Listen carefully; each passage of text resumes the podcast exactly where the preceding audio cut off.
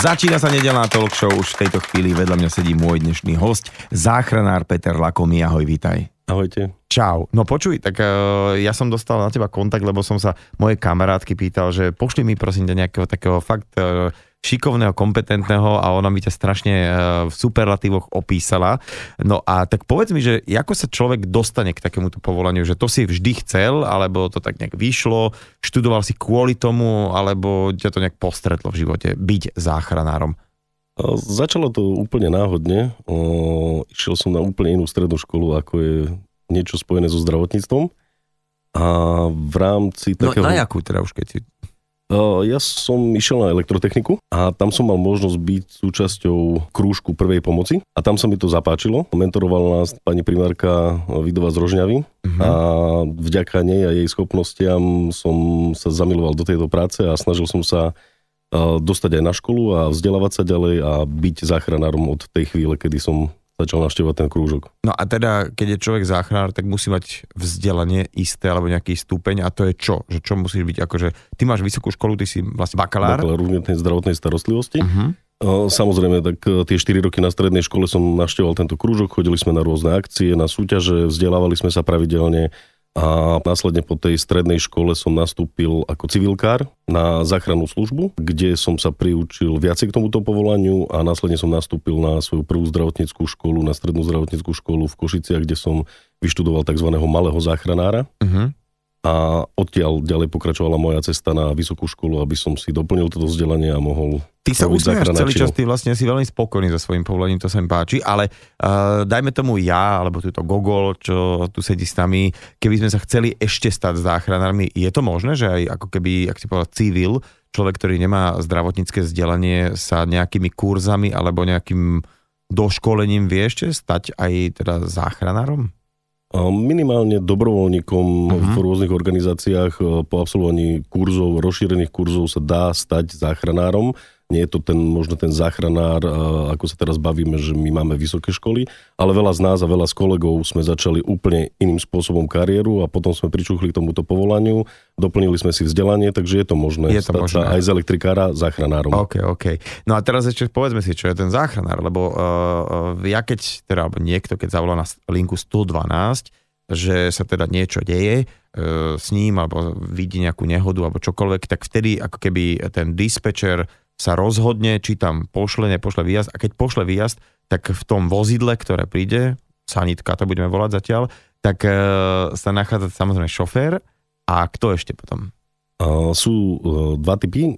V jednej tej ambulancii, teda sanitke, je lekár, záchranár a vodič. Aha. A v druhej sú dvaja záchranári, z ktorého okay. je jeden aj vodič. Dobre, a čiže vlastne, aha, či, tedy ste dvaja, uh-huh. a je, ešte jeden šoferuje, ale ten je zároveň záchranár, áno, áno. Výstupia a, a, a koná sa to a celé tak, tak, tak. tak, dobre. A teda na základe akých nejakých kritérií rozhodne ten, kto zdvihne ten telefón, že čo tam pošle a či vôbec pošle nejakú záchrannú zložku? Aj operátori na tiesňovej linke sú záchranári, profesionáli, ktorí uh, robia aj v teréne, čiže oni rozhodujú podľa toho, čo im ten svedok uh, alebo, alebo laik, ktorý je na tej ulici, na tej ceste, na tom byte a vidí tú situáciu, tak podľa toho rozhodnú oni, mm-hmm. uh, ktorý typ tej posádky pošlu na miesto, uh-huh. alebo koľko ich pošlu podľa počtu zranených alebo podľa tej danej situácie.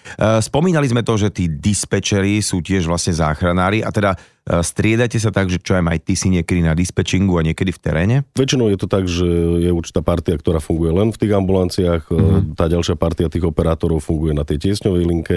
No a samozrejme, oni majú tie svoje kritériá podľa toho, čo ten nahlasovateľ oznámi, a vedia, kedy poslať, koho poslať a, a prečo. A stane sa teda, že ľudia volajú sanitku zbytočne, akože že vôbec to nebolo treba, ale nútia, alebo teda trvajú na tom, že prosím vás, pošlite mi, pošlite mi a prídete tam. Či to je bežné? Tak si sa usmial teraz. Samozrejme, občas sa to stáva, tak ľudia nie sú zdravotníci, nie sú lekári, nevedia veľakrát zhodnotiť svoj zdravotný stav, a keď majú nejaký problém, tak sa obrátia na tú, na tú tiesňovú linku. A podľa toho, čo povedia, tak sa ten operátor rozhodne, že či pošle nás, alebo nás nepošle. Uh, áno, určite sa stáva aj to, že si tí ľudia vymyslia niečo, aby tá sanitka vôbec prišla, aby tam prišiel nejaký zdravotník. Uh, dejú sa takéto prípady, no mnohokrát uh, vieme rozlúsknuť túto situáciu, až keď prídeme my. Operátor tiesňovej linky počuje toho pacienta, nevidí ho, nevie mm-hmm. zhodnotiť reálne, uh, reálne. Nevidí toho pacienta, či mu klame, neklame, či sa usmieva, či mu je naozaj zle. Uh, počúva len tie jeho slova a vycíti z tých slov, uh, čo sa tam môže diať. No a my už následne, keď prídeme na to miesto, tak to vieme zhodnotiť reálne, aký je stav toho pacienta. Čiže teraz si povedal, že až tak, že klame, že či niekto si fakt, že... Mm, dobre, lebo chápem to, dajme tomu, že niekto celý život nemá nejaké zdravotné problémy, nemá zdravotnícke alebo nejaké vzdelanie a zrazu príde na neho stav, ktorý nie je bežný a ho až môže vyplašiť úplne, môže byť v panike, tak vtedy urobí to možno aj nevedomé, hoci možno len mu prišlo nejak zlé a na druhý deň všetko v poriadku a aby sa to vyriešilo aj samo. Tak to ešte chápem, ale že stane sa, že niekto aj normálne, že vedomé klame, aby prišla sanitka, že na čo potom? Možno majú mnohokrát potrebu upútať na seba pozornosť pred rodinou, alebo sú to ľudia, ktorí žijú sami a v tých exponovaných obdobiach, ako sú Vianoce, dušičky a tak, tak sa cítia sami, tá psychika je na tom dosť zle a, a potrebujú tú pozornosť a vtedy sa prejavujú aj tie zdravotné ťažkosti, mm-hmm. ktoré nie sú až tak závažné, ako možno ten psychický stav, ale to oni nevedia. Sú to ľudia, ktorí sú reálne aj liečení na určité ochorenia a vtedy sa im to mierne zhoršuje, ale vplyvom toho čiže psychického stavu. Čiže psychosomatické veci fungujú reálne, že ty to vidíš, že, ako, že, že, že tá psychika... Všetko je, tam... je o hlave. He, o hlave. Hm. No a teda poďme už na uh, samotný ten výjazd, alebo takto ešte technicky, že čo, čo teda sanitka uh, musí obsahovať? Je to zákonom stanovené, čo všetko tam musíme mať, ale z tých základných vecí, ktoré možno aj ľudia poznajú a vidia aj v tých filmoch, seriáloch, tak určite nosidlá. A potom je tam napríklad dlhá chrbticová doska, keď ideme niekde do terénu, aby sme tie nosidlá ťažké nemuseli mm-hmm. uh, vláčiť so sebou. Je tam defibrilátor, je tam prístroj, ktorý napomáha s dýchaním, čiže dýchač náš v úvodzovkách. Uh, sú tam batohy, uh, liekový kufor, um, dlahy, odsávačka, na veľa, veľa, veľa materiálu. Tlakomer asi určite taká základná. Samozrejme, samozrejme. Mm-hmm. Tlakomer, fonendoskop, ihly, striekačky, obvezy, ampulky. Čiže vlastne vy s tým, čo tam máte so sebou, viete veľakrát vyriešiť e, dosť veľa vecí aj po ceste do nemocnice, pokiaľ to teda nie je úplne niečo závažné. Ty si spomínal, že vo výbave, ktorú teda máte e, v sanitke, je aj chrbticová doska. A to, mi, to som si tak uvedomil, že keď idete do terénu, tak nie vždy to je tak, že zas, zastavíte tou sanitkou vedľa pacienta tesne a tam sa vyložíte, ale musíte ísť aj čem strmo do vršku a do schodov a kdekade, takže v podstate záchranári musia mať aj celkom slušnú fyzickú kondíciu. Je to niekedy náročné a to ani nemusíme ísť do terénu niekde do lesa za pacientom, ktorý je tam odkázaný na našu pomoc. Stačí ísť do paneláku, kde nefunguje výťah na ôsmom poschodí. A keď si nezoberieme všetko na ten byt, tak, tak sa, sa nachodíme. Nachodíte a teda plus ešte to, že ak toho pacienta treba naozaj že odniesť a všetko ako, že sme celkom taká, že obezná spoločnosť, takže aj toto celkom zváži, keď máte niečo cez sto kilo niesť, to si klavír vlastne, že taký, niekedy ste aj trošku sťahovací, hej? Uh, určite áno, niekedy využívame aj našich ostatných kolegov na to, aby nám prišli pomôcť, lebo... Susedov, že poďte. Susedov, príbuzných, uh-huh. Stalo sa nám už, že sme si museli vyžiadať niekoľkokrát aj pomoc kolegov hasičov, lebo jednoducho ten pacient bol tak ťažký, že sme ho nevedeli naložiť dvaja, ale museli sme ho niesť v osmi. Fakt? Mhm. Uh-huh. No, a zmestil sa nakoniec do sanitky nejakým spôsobom. A zmestil. Zmestil. Teda e, teraz tak úsmevne o tomto celom rozprávame, ale veľakrát to asi nie, nie je vtipné. E, v akom pomere nejak to je, alebo že keď teda, čo vy robíte, že keď práve nerobíte, že sa vozíte po meste a, a čak jak taxikár a potom zrazu, keď vám zavolajú, tak idete, alebo je to tak, že idete z výjazdu na výjazd v podstate v rámci služby? Záleží to aj od regiónu, od stanice, na ktorej slúžime, ale pokým nám dáva operačné stredisko na to, aby sme išli za pacientom, nevozíme sa bežne, len tak po meste. Či máte nejakú stanicu? Kde máme stanice samozrejme, kde, kde sme a stadiaľ vyrážame na naše výjazdy. A keby sme sa tak vozili len po meste, tak to by sme mali roboty vyše hlavy, lebo to by sme prevážali každého jedného, ktorý nás badá a zakýva na nás. Aha. Takže... Mm, Počkaj, to sa dá aj stopnúť, že sanitka, že vidím sanitku, že to, to, to, to je trošku zle. Alebo... Stalo sa mi už aj tak, keď sme mm. išli z prevozu, tak kývali na nás ľudia, tak samozrejme zastaneme, opýtame sa, či sa niečo nedeje a pokiaľ mali nejaký problém, tak snažíme poradiť, vyriešiť, mm-hmm, pomôcť. Mm-hmm. Nemôžeme len tak obísť jasne, človeka, jasne. Ktorý by eventuálne potreboval pomoc. Dobre, a teda... Uh... Tak poďme k tým výjazdom, ešte že, čo, dopravné nehody, to je, alebo taký, ne, nejaký taký stav, že ktorý už je nejak život ohrozujúci alebo čokoľvek a teraz niekto, pravdepodobne nie je tá obeť, alebo ten postihnutý vám volá, niekto druhý vám volá, tak uh, aké je dôležité pre vás, aby ten človek, ktorý vám rozpráva o tom, čo sa dialo, aby, aby to opísal správne, aby ste vedeli teda, či jednu, dve, tri sanitky, že či tam poslať naozaj už aj lekárov, alebo... V tomto sú operátori fantastickí, oni vedia cielenými otázkami zistiť od toho nahlasovateľa, čo sa deje na tom mieste. Aha. Vedia ich inštruovať, ako majú pomôcť v tých prvotných chvíľach, vedia mm, veľakrát... E, Takto, predtým sa stávalo častokrát, keď sme prišli niekde na byt, na adresu a ten človek potreboval oživovanie, že nás tí príbuzní čakali, lebo nevedeli, čo majú robiť a stáli nad ním a jednoducho sa strácal čas.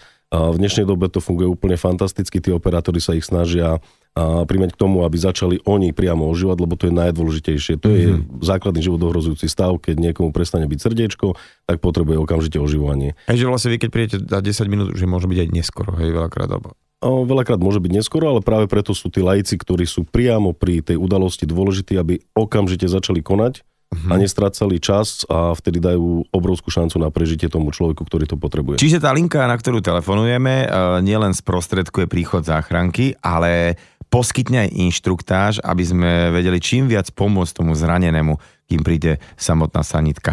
No, je dobre asi aj pre nás lajkov, aby sme ovládali a poznali aspoň základné vedomosti a zručnosti, ako podať prvú pomoc a vlastne ako sa robí a kde sa robí taký kurz prvej pomoci, kde to stojí a povedz nejakú informáciu. Kurs prvej pomoci si vedia ľudia nájsť na webe, vedia sa prihlásiť a jednoducho absolvovať. Stojí to len ich jeden deň z ich bežného života a naučia sa aspoň tie hrubé základy na to, aby vedeli zareagovať v týchto kritických situáciách. Čiže to dokonca je to bezplatné, hej? Uh, nie je to bezplatné, mm-hmm. platí sa za to a... neviem, cenovo... Ale je to určite nejaká bojuje, tak ornamentálna tak, suma, ktorá tak, tak, tak, že tak. nikoho nemôže zrujnovať, ale fakt, lebo nielen kvôli sebe, ale aj kvôli teda najbližším rodine a tak je, je to vynikajúce, lebo všetci sme to možno, že nejakým spôsobom na škole, na nejakom branom cvičení prebehli, ale sme siedmaci a potom ano, už, ano. už to sa to nejak vytráca, akože celá takáto vec, že by človek mal nejaký záujem si sám spraviť takýto kurz a podľa mňa by to bolo aj dobre, keby to bolo povinné. By to bolo fajn, uh-huh. vy by ste to určite privítali. Ale vieš, čo ti ma napadlo, Peťo? Čo keď sme si spravili takýto rádiový kurz prvej pomoci, pretože síce nebudeme vedieť ukazovať úplne všetko presne, ale budeme to sa snažiť opísať. Tak poďme k takým základným veciam. Čo je najdôležitejšie, keď prídem, alebo som teda účastníkom niečoho, kde niekto má zdravotný problém? Čo si mám všímať? Základné životné funkcie. To sú tri. Vedomie, dýchanie a krvný obeh. Najprv si všímam, či je pri vedomí a či je nejaký taký uh, lucidný, že... vníma, čo hovorím a tak ďalej a tak ďalej. Musíme začať úplne od začiatku. Najdôležitejšie na celej prvej pomoci je bezpečnosť. Neohroziť seba, neohroziť ostatných. Čiže akákoľvek, či už dopravná nehoda, či už udalosť z kancelárii, vodieš ráno dúka do kancelárie, vidíš kolegu ležať pod písacím stolom, tak áno, veľa ľudí by sa z nás bezhlavo vrhlo ku nemu, ale je dosť možné, že niečo majstroval s počítačom a kopla ho elektrika. Tak treba dbať na to, aby sme mysleli na to hroziace nebezpečenstvo, ktoré že tam môže byť. Môže kopnúť. Tak, tak, presne. Mm. Čiže stále si pozrieť tú situáciu trošku z diaľky, aby sme nevstúpili a neohrozili seba a možno ešte ďalších ostatných. Čiže tá bezpečnosť, bezpečnosť, bezpečnosť. OK, a, a teraz, prepáč, mi tam bol uh-huh. taký príklad, že vidím niekoho krvácajúceho a tak ďalej a tak ďalej. Som povinný teda ovládam kurz prvej pomoci, lebo jak bezpečnosť, presne si povieš, no tak čo keď sa nechcem byť zlý, že nakazím alebo niečo a tak ďalej a tak ďalej, že, že či, či ako s týmto nejak dealovať, s tým rozhodnutím? Áno, keď niekto krváca a je pri vedomí, tak ho môžem poprosiť, že ja viem, ako ti pomôcť, tak si zober tú, tú svoju zdravú ruku a pritlač si na tú ranu a zastav mm-hmm. si krvácanie, kým ja si zoženiem, ja neviem, lekárničku alebo nejaké rukavice alebo nejaký obesk, s ktorým ti to ošetrím, alebo kus oblečenia, s ktorým ti jasne, zastavím to krvácanie. Jasne. A viem mu takto poradiť. Preto je dobrý aj ten kurz prvej pomoci, lebo tam sa naučia tí ľudia, ako aj reagovať. Takéto, ako reagovať. Aha, to je dobré. A tak... ako využiť všetky tie schopnosti a pomôcť. A improvizovať možno, uh-huh. že aj v, dan- v danom prostredí. Tak po- dobre, tak sme sa bavili. Tak prvé je to vedomie, hej? Čiže že, že, po, ak sa dá komunikovať s tým človekom, tak prípadne sa ho pýtať na ťažkosti a tak Určite, ďalej. Určite, osloviť toho človeka, opýtať sa, čo je v poriadku, čo nie je v poriadku. Pokiaľ nám odpoveda, tak je to super na jednej strane, ale môže mať nejaký zdravotný problém, tak môžeme zistiť, čo mu je, môže sa liečiť na cukrovku, môže sa liečiť na srdce, na tlak, tak nám vie povedať, že asi toto spôsobilo ten jeho kolaps alebo tú jeho ťažobu a vieme ďalej reagovať, zavolať na tú tiesňovú linku, vypýtať si radu, pomoc od nich a oni nám už ďalej povedia čo. Pokiaľ nám ten človek neodpovedá, tak to znamená, že bude asi pravdepodobne v bezvedomí. A... Tam nastupujeme na či- číslo dva. Tam, tam ideme skúšať to vedomie, teda keď nám neodpovedá, treba ho jemne zatriasť, možno skúsiť nejaký bolestivý podnet, poštípať za ucho, zatlačiť na trapezi, uh, môže byť silno opitý a nemusí mm-hmm. reagovať na naše slova. Môže byť hluchý mm-hmm. a nemusí nás počuť. Takže treba nejak jemne zatriasť, dávať pozor na to, môže byť ten človek po úraze, môže tam byť poškodená chrbtica, čiže veľmi opatrne manipulovať nejaký bolestivý podnet a následne, keď ani na toto nereaguje, mm-hmm. to znamená, že je v bezvedomí a ideme zistiť, či dýcha. No a ako ďalej? Keď dýcha, nereaguje a vieme, že to nie je úraz, tak ho uložíme do stabilizovanej polohy na boku. Uh-huh. Tá je aká, takto do rádia si povedzme. Po, počúvajte, pozerajte sa na reproduktor vášho rádia, ukážeme vám stabilizovanú polohu. A jednu ruku do pravého uhla, druhú ruku založíme pod líco uh-huh. a, a keď sa k tomu pacientovi postavíme z boku, tak to jeho vzdialenejšie koleno pokrčíme a pretočíme si ho ku sebe, čiže bude ležať tak v podstate, ako keby tak spinkal a oddychoval uh-huh. a bude stabilizovaný a bude mať otvorené dýchacie cesty, čo je veľmi dôležité, aby vedel dýchať a prípade... To na boku je práve, kvôli tomu mu nezapadal jazyk, dajme tomu asi. Áno, aby boli voľné dýchacie cesty a v prípade, keď začne vracať, aby tie zvratky vytekali voľne, aby sa nezačal dusiť. Uh-huh, uh-huh. To sa môže stať nielen teda v prípade, že človek opitý, ale môže tam byť akákoľvek nejaká taký diskomfort a možno, že to niekedy aj pomôže, že človek vyvráti a tak ďalej a tak ďalej. Dobrú tak... chuť všetkým, ktorí si chystáte obed, ale tak to je. No teda, uh, dobre, tak človek je privedom, ale keď teda vidíme, že nedýchá, Uh, musíme zistiť, že či dýchá alebo nedýchá. A to, a to zistíme, zistíme presne tak, ako si spomínal. Á, no, ne, neviem, zrkadielko či zrkadielko. Si v zadovačku? Ja nenosím zrkadielko. No a ako zistíš, že či dýchá? To ty asi, hej, ty kúkneš, vidíš, ale my takí lajci. Uh, musím sa aj ja k tomu prikloniť uh, bližšie, aby som to fakt zistil bezpečne. Uh, samozrejme, musím vidieť, cítiť, počuť uh-huh. to dýchanie, čiže zakloním hlavu toho pacienta, otvorím tie ústa, pozriem sa, či tam náhodou nie je nejaký cudzí predmet. Pokiaľ by tam v tých ústach niečo bolo, tak buď sprava doľava, alebo zľava doprava to odstránim. A priložím si svoje ucho a líco k jeho ústam a nosu. Uh-huh. Počujem, či dýcha. Uh-huh. Cítim ten vydychovaný vzduch. A viem si pomôcť tým, že ruku mu položím na hrudník, na brucho a cítim, či sa ten hrudník dvíha, alebo nedvíha. Okay. V zime je to dobré rozopnúť tú bundu samozrejme a pri v každej situácii treba tú vrchnú časť odhaliť, aby sme ten hrudník videli. Okay. Čiže položím si tam ruku, cítim, vidím, počujem, uh, aspoň desať sekúnd, lebo koľkokrát dýchame za minútu? Mm, pff, ako kto? Mm, tak, zhruba tých dvanásť až dvadsať krát za minútu. dvanásť až dvadsať krát. Čiže potrebujeme fakt uh, dôkladne vyšetriť toto dýchanie. Potápač náhodou, ktorý sa nadýchne raz za dve minúty, čo ty vieš? vieš Dobre, tak... išiel som pred chvíľou po schodok, bolo to tridsaťpäť, ale nie je to dôvod na oživovanie. Hej, hej, hej.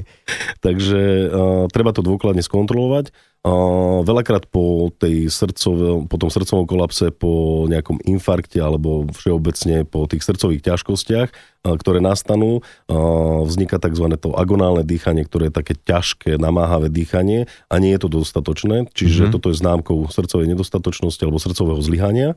A vtedy musíme začať s oživovaním. Ako sa oživuje? Boli také, viem, že normy, myslím, že pätnásť jedna, a teraz je tridsaťjeden, také myslím, že koľko nádychov, koľko stlačení. Mm-hmm. Ako, ako to teda je? No, ešte sa vrátim chvíľu k tým základným životným funkciám, lebo sme hovorili, že vedomie, dýchanie a srdcová činnosť a srdcovú činnosť sme vynechali, možno to bude niekomu chýbať, tak im poradíme, nemusíte kontrolovať puls ani na ruke, ani na krku. Pokiaľ ten človek nedýchá, to znamená, že to srdiečko nefunguje. OK, čiže tam asi aj... Okay, nemusíme sa zaoberať tým, lebo veľakrát sa stalo a stáva, že ten človek, ktorý nájde tohoto človeka, ktorý potrebuje túto pomoc, je v strese a vtedy, keby sa chytil stola, tak cíti aj, že stôl má puls. Takže mm-hmm. aha, aha, okay. Toto vyšetrenie treba vynechať. Nedýcha, začneme s oživovaním. Áno, ako si spomínal, tak správny pomer oživovania je tridsať stlačení na hrudníku a dva vdychy.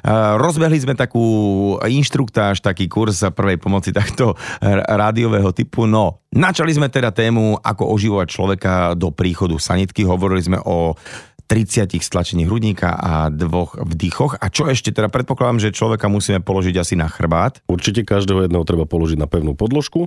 Mm-hmm. Čiže keby aj ležal na posteli, treba ho presunúť na zem, na tvrdú podložku a stláčame na hrudníku presne v strede hrudnej kosti. Mm-hmm. Dlane, dlane, dve dlane cez seba, tak si to pamätám. Áno, hranou dlane jednej ruky, druhú položíme na ňu, prsty prepletieme a stláčame. Sme priamo nad pacientom. Skúšajú, teraz, nás počúvajú. Sme priamo nad pacientom, priamo rukami stláčame na ten hrudník, využívame celé telo, nehybeme len končatinami, lebo to by sme sa za chvíľu unaveli.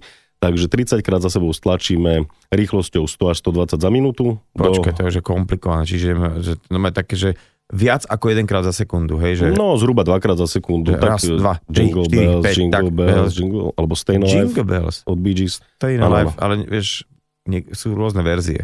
Tak Jingle Bells je taká tá klasická, to bude asi lepšie. Lebo... No, Firestarter od Prodigy by nebol. Dobre, dobre, čiže Jingle Bells si dávam a keď som niekde uh, pred refrénom, tak na, tri nádychy, hej? Dva nádychy? Dva. Dva nádychy. A tie dva nádychy, teda povedz mi čo, že uh, držím za nos a fúknem dnu, alebo do ústa a ústa, alebo ako to je... Tu je dôležitá bezpečnosť. Pokiaľ mám uh, rúšku na dýchanie z úst do úst, uh-huh. tak ju použijem. Jasné. Uh, lebo toho človeka pravdepodobne nepoznám a nechcem sa nakaziť. Jasné. V prípade, že sa rozhodnem nedýchať, nemusím dýchať, budem len stláčať. Potom neplatí pomer tridsať ku dvom, ale stláčam, stláčam, stláčam hrudník, stláčam až kým, až kým príde záchranka, alebo až kým sa preberie, alebo až kým vládzem. OK, čiže ale uh, aká je taká prax, keď uh, ten človek, je prognóza, že ho dám dokopy, tak uh, trvá to minútu, dve, alebo kedy uh, človek uh, tak zvykne naskočiť, keď tak sa oh, laicky opýtam. Je, je to rôzne, samozrejme. Šancu treba dať každému jednému, mm-hmm. aj keď ho nájdeme po určitej chvíli, uh, lebo nikdy neviem, kedy odpadol, keď nie som priamým svedkom tej udalosti, nevieme, čo sa deje s tým srdcom, nevieme, v akom stave je mozog, neviem, aké má ochorenia, ale šancu treba dať stále. Uh, či je to minúta, dve, tri, desať, pätnásť, mali sme rôzne prípady. Mali sme prípad, kedy po siedmich minútach naskočil pacient, kedy v druhej minúte naskočil, kedy po tridsiatich minútach naskočil, kedy nenaskočil vôbec ani po hodine a pol. Mm-hmm, mm-hmm. Dobre, tak a teda už sme stláčali, už sme dýchali. Povedal si to tretie je krvácanie. Tak dajme tomu, že človek uh, už, už buď komunikuje, alebo minimálne dýcha, ale krváca. A uh, to krvácanie tiež asi veľmi dôležité, aby teda však máme... Krvácanie musíme ešte pred týmto všetkým zastaviť. O, počkaj, to kto si... je taký... Počkaj, My sme sa počkaj. rozprávali o základných životných funkciách, ktoré je vedomie, dýchanie a mm-hmm. srdcová činnosť. Áno, áno. Takže toto máme. Životohrozujúce stavy, to je bezvedomie, keď človek nedýcha. Áno. Veľké vonkajšie krvácanie. Potom človek, keď je bezvedomie, ale dýcha. Aha. A ešte šok. Šok. A šok vzniká pri rôznych poraneniach, pri, pri všeličom, pri každom jednom poranení pomaly. Takže pri tom prvot prvom závažnom ohrození života, keď, kedy človek nedýchá, tak využívame toto oživovanie. Mm-hmm. Ale keď ten človek krváca, uh, musíme zastaviť to krvácanie. Lebo ako náhle my začneme stláčať ten hrudník a budeme pumpovať tú krv do celého tela, tak uh, z niekadiaľ bude tak, asi... Tak my ho áno, akože ešte vykrvácame. Tak, tak, tak. Čiže treba zastaviť. A tam, tam teda opäť by mal človek aspoň z tej kurzy prvé, z toho kurzu prvej pomoci, alebo teda po telefóne vedieť, že ktoré krvácanie je také, že mm, moc. A to, lebo človek nemusí vidieť len podľa to, po množstva krvi, áno, ale áno. To je skôr, že miesto, kde, odkiaľ krváca, hej? Niekedy dávno sa to rozdielovalo na tepnové, žilové, vlásočnicové a tak.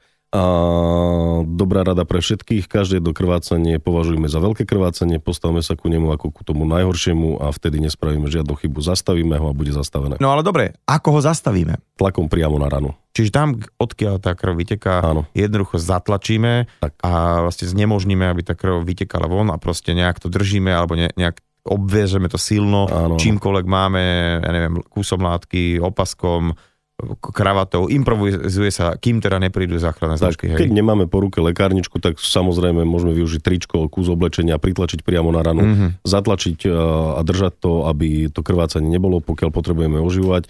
Pokiaľ sme sami, tak to nejak zafixujeme, zaviažeme a budeme stlačať až do príchodu tej záchranky. Mm-hmm. Pokiaľ máme k dispozícii lekárničku, tak určite na to krvácanie treba použiť sami pre seba rukavice, aby sme mm-hmm. sa chránili a pre toho pacienta nejakú, nejaký štvorec gázový, ktorý priložíme na tú ranu, zatlačíme a nerozvinutý obväz, ktorý priložíme priamo na tú ranu a ďalším obväzom to zafixujeme, to je tzv. Tlakový obväz, ktorý zastaví celkom rýchlo to krvácanie. Pokiaľ by to samozrejme presakovalo, že to krvácanie je masívne, prikladáme ďalšie a ďalšie vrstvy obväzov, aby sme to zastavili. Môžeme zdvihnúť tú končatinu nad úroveň srdca, aby sme spomalili ten prítok krvi do tej Aha, končatiny. Jasne, čiže keď napríklad noha je poranená, tak ju zdvihneme a, a tým pádom a jasné, to srdce tak. Tam pumpuje menej krvi alebo pod menším tlakom. Ale ten priamy tlak zvykol byť veľmi dostatočný a pokiaľ by to naozaj fakt krvácalo, môžeme využiť ešte tlakové body v podpaži, keď si chceme odmerať napríklad teplotu, keď si priložia ľudia palec, tak môžu cítiť pulzáciu, čiže zatlačiť na tú, na tú cievu, aby sa spomalilo to krvácanie, alebo v stehnovej oblasti tiež na stehnovú teplotu. Toto asi cez rádio celkom nevysvetlíme, ale v každom prípade toto, toto je niečo, čo teda prečo radíme úplne každému, aby si urobil kurz prvej pomoci.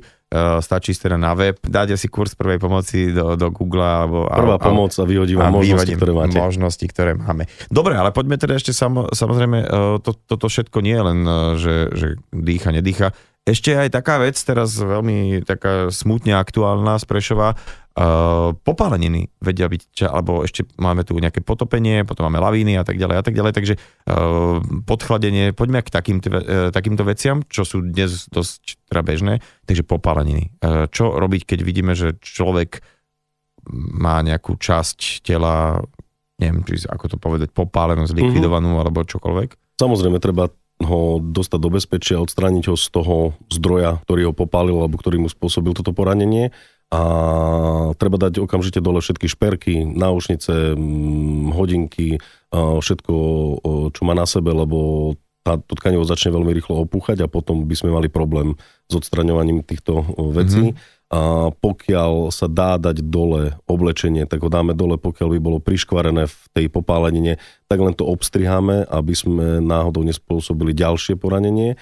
No a najúčinnejšie na popáleniny je chladiť, chladiť, chladiť studenou tečúcou vodou aspoň desať až dvadsať minút, chladiť, chladiť, chladiť. Môžeme aj tak úplne, že jednoducho, že studenou tečúcou vodou? Určite áno. A samozrejme potom prekryť sterilnou tkaninou nejakou, ktorá, ktorá sa neprilepí do tej rany a vyhľadať pomoc.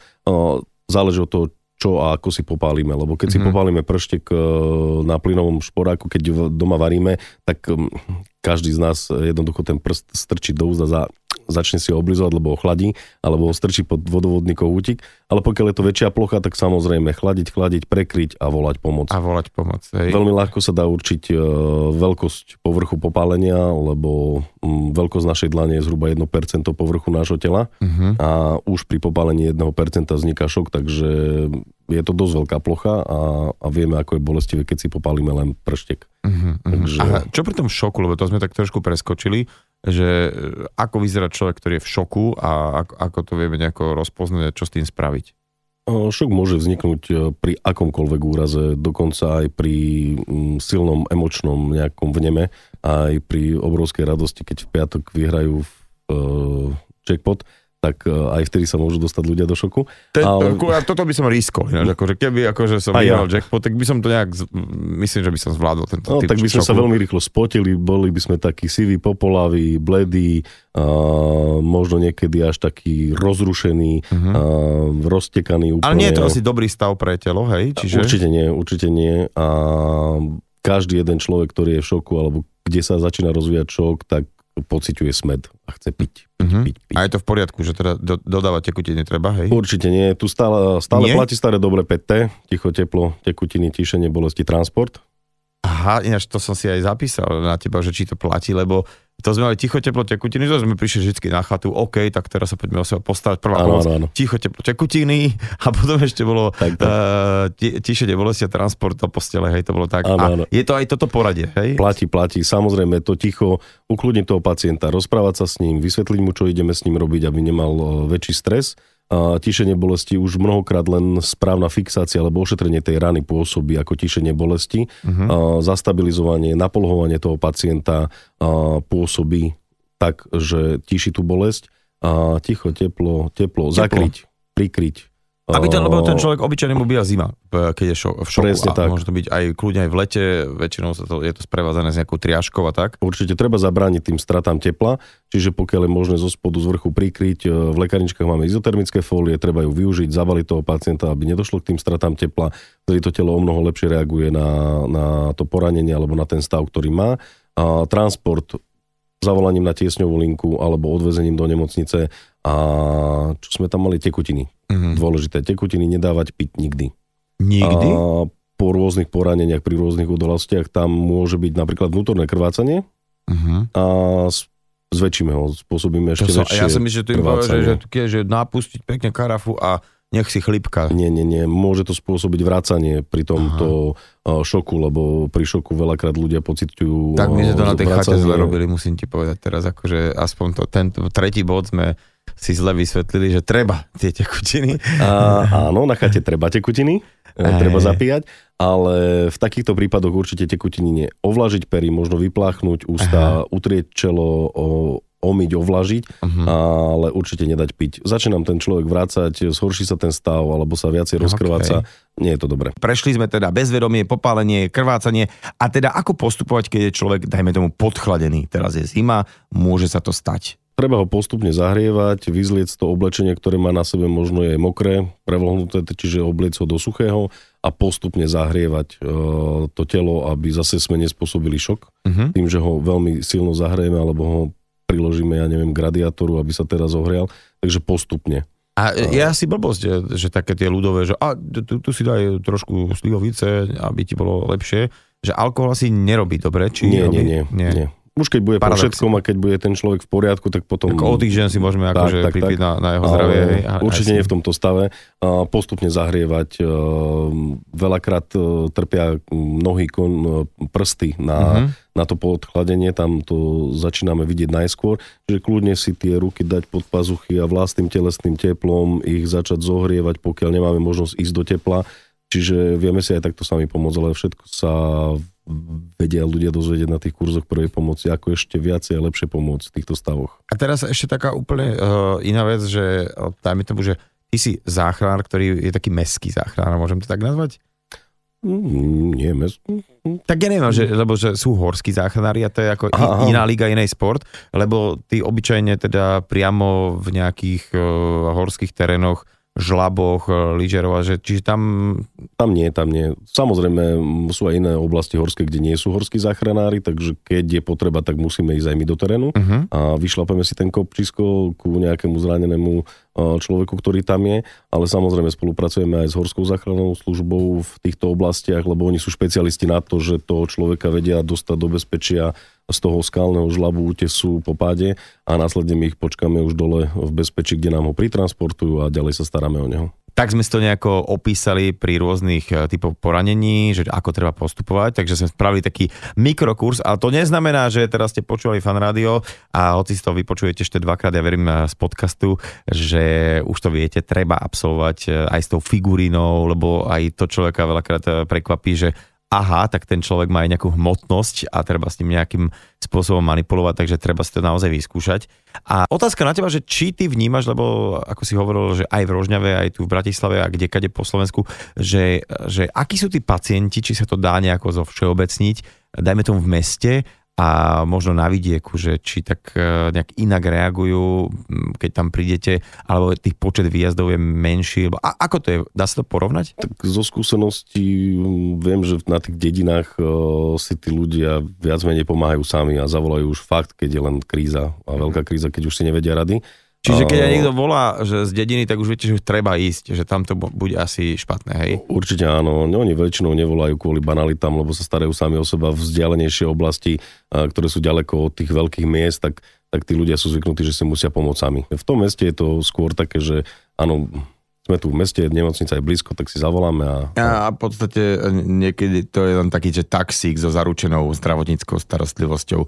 Ty si hovoril, že uh, veľakrát tá psychická stránka zohráva veľkú úlohu pri stave pacienta a preto asi aj vy ako záchranári, ktorí tam prichádzate na to miesto, musíte byť nielen teda rýchli a skúsení, ale aj veľmi empatickí. Určite áno, tak samozrejme dôležité je vyšetriť toho pacienta komplexne, mm-hmm. či už tlak, puls, saturácia, é ká gé a tak ďalej a tak ďalej, ale samozrejme pri tom rozhovore s tým pacientom prídeme na to vlastne, čo mu je a kvôli čomu volal.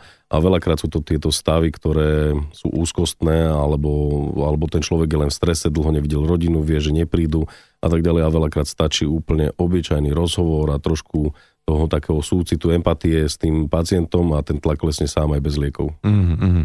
Čiže, čiže veľakrát e, možno, že neliečite tú chorobu a snažíte sa toho človeka len tak nejakým spôsobom ako keby e, poliečiť, alebo ako to povedať, že sa jemu povenovať a mnoho takých tých úzkostných stavov. Lebo ja, ja úplne akože chápem ľudí, ktorým zrazu z ničoho nič príde zle a nie sú na to zvyknutí, že sa zlaknú a že ano. Si zavolajú tú záchranku a možno naozaj na mieste to vyhodnotíte, že no tak no, to nebolo na záchranku, ale tak ten človek to možno nevedel nejakým spôsobom posúdiť a že tam veľakrát zásah už len toho, že príde niekto a stará sa o neho, tak už stačí, hej? Určite áno, tá, tá psychika funguje, takže veľakrát sa tí pacienti ukludnia už len keď nás uvidia, alebo vidia uniformu, vidia, že niekto im prišiel pomôcť a stačí veľakrát rozhovor.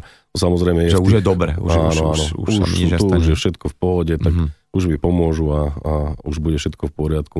No, samozrejme je rozdiel v tých výjazdoch, keď si vás zavolá, ja neviem, tridsať tridsaťpäť ročný človek, že má vysokú teplotu a nemá paralen, ako keď si zavolá šesťdesiat sedemdesiat ročná pani, ktorá má reálne problémy s tlakom, so srdiečkom mm-hmm, a mm-hmm. potrebuje tú pomoc, alebo tú radu, alebo, alebo sa vystraší z toho stavu, lebo už sa jej viackrát stalo a má tie zdravotné problémy.